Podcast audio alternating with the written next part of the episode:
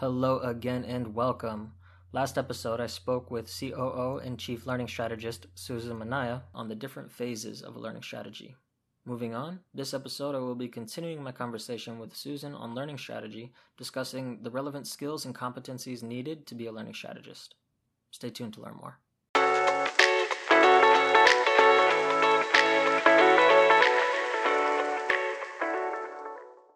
Talked about some of the fundamentals of what a learning strategy is and its purpose, um, and some of the key components of it. But what are the skills needed to produce a learning strategy? Wow, well, that's a really big question because, you know, while I wholeheartedly believe that anyone can create learning strategies if they kind of understand a process and flow, I do believe there are skills that are essential to be an effective learning strategist.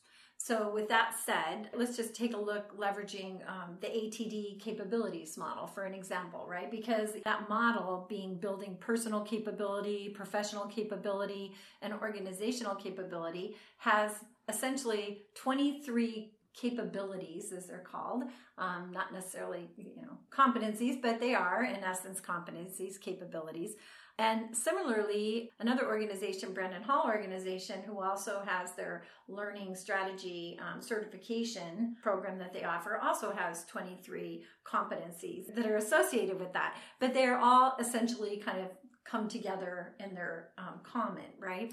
So the biggest is obviously um, communication. Why? Because you're going to be interacting with people surveys, interviews, putting together your deck, you know. So verbal, written, and or you know, communication is just essential to be an effective learning strategist because you know you really have to be able to build trust with the people that you're working with and so communication is a way that you could do that and I think also you just really have to be collaborative. You know, you have to be able to work well with people. You're going to come across people that are they're suspicious of you. They're um, they're supportive of you. They're like you know you're going to run the gamut of people. Um, you know when you're interacting with them, and you really just need to learn how to be influential and and kind of sway people around to open up and be able to share with you. Because quite frankly, if they don't share with you, um, you're not going to get what you need to put an effective strategy together. Um, certainly, project management is important because usually when you're doing learning strategies, you have a finite amount of time to do that. You know, when we look at just the role of the learning function, you just have to understand what is instructional design, what is facilitation and delivery, because um, you can't be making recommendations when you don't understand the job or the role or the things that they're doing, right? Um, you know, you need to understand learning technology and infrastructure. So you have to have that technical agility and savvy to be able to really make good decisions um, about the recommendations that you might have, or to know when there's a challenge or a problem, or, or what how you could come up with a better way they could do something to reach the audiences they serve. And then I think there's also um, on an organizational side, it's really understanding change management principles as well. Because, you know, anything you're recommending is creating a change. It could be a change in the way um, learning gets done in the organization. It could be a change in the way people consume the training, you know. So you have to be mindful of that and be able to provide some insight there for how they can support that. And I think, you know, certainly if you're a strategist, you're a consultant, right? So you need to be able to um, have good consultative skills and I think business partnership. And I would just say that a general business acumen is really critical. So we talked about being a systems thinker.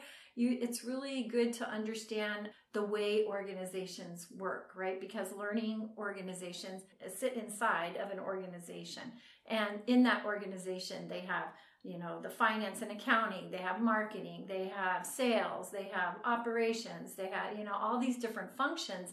And that's really true of most any business right? So once you kind of understand the the ecosystem of an organization and how they interrelate and play with each other and impact one another to fulfill their mission and vision that they are there to do then you can understand how the learning function can support that Okay. So now there's, I want to say there's tons more skills that I feel like can go into being a learning strategist as mm-hmm. well that are great and beneficial. But from what you've discussed so far, would you, um, you know, it takes time to develop those multitude of skills. So, in your opinion, would you kind of say that those that you listed and talked about were kind of like the fundamental must have skills needed to start getting into the role of a learning strategist. Absolutely. Absolutely.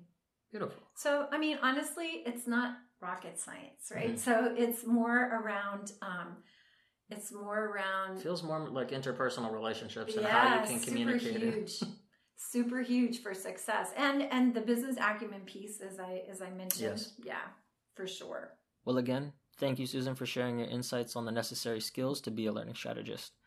In our next episode, we'll discuss tools that learning strategists can use to help their process. Until next time.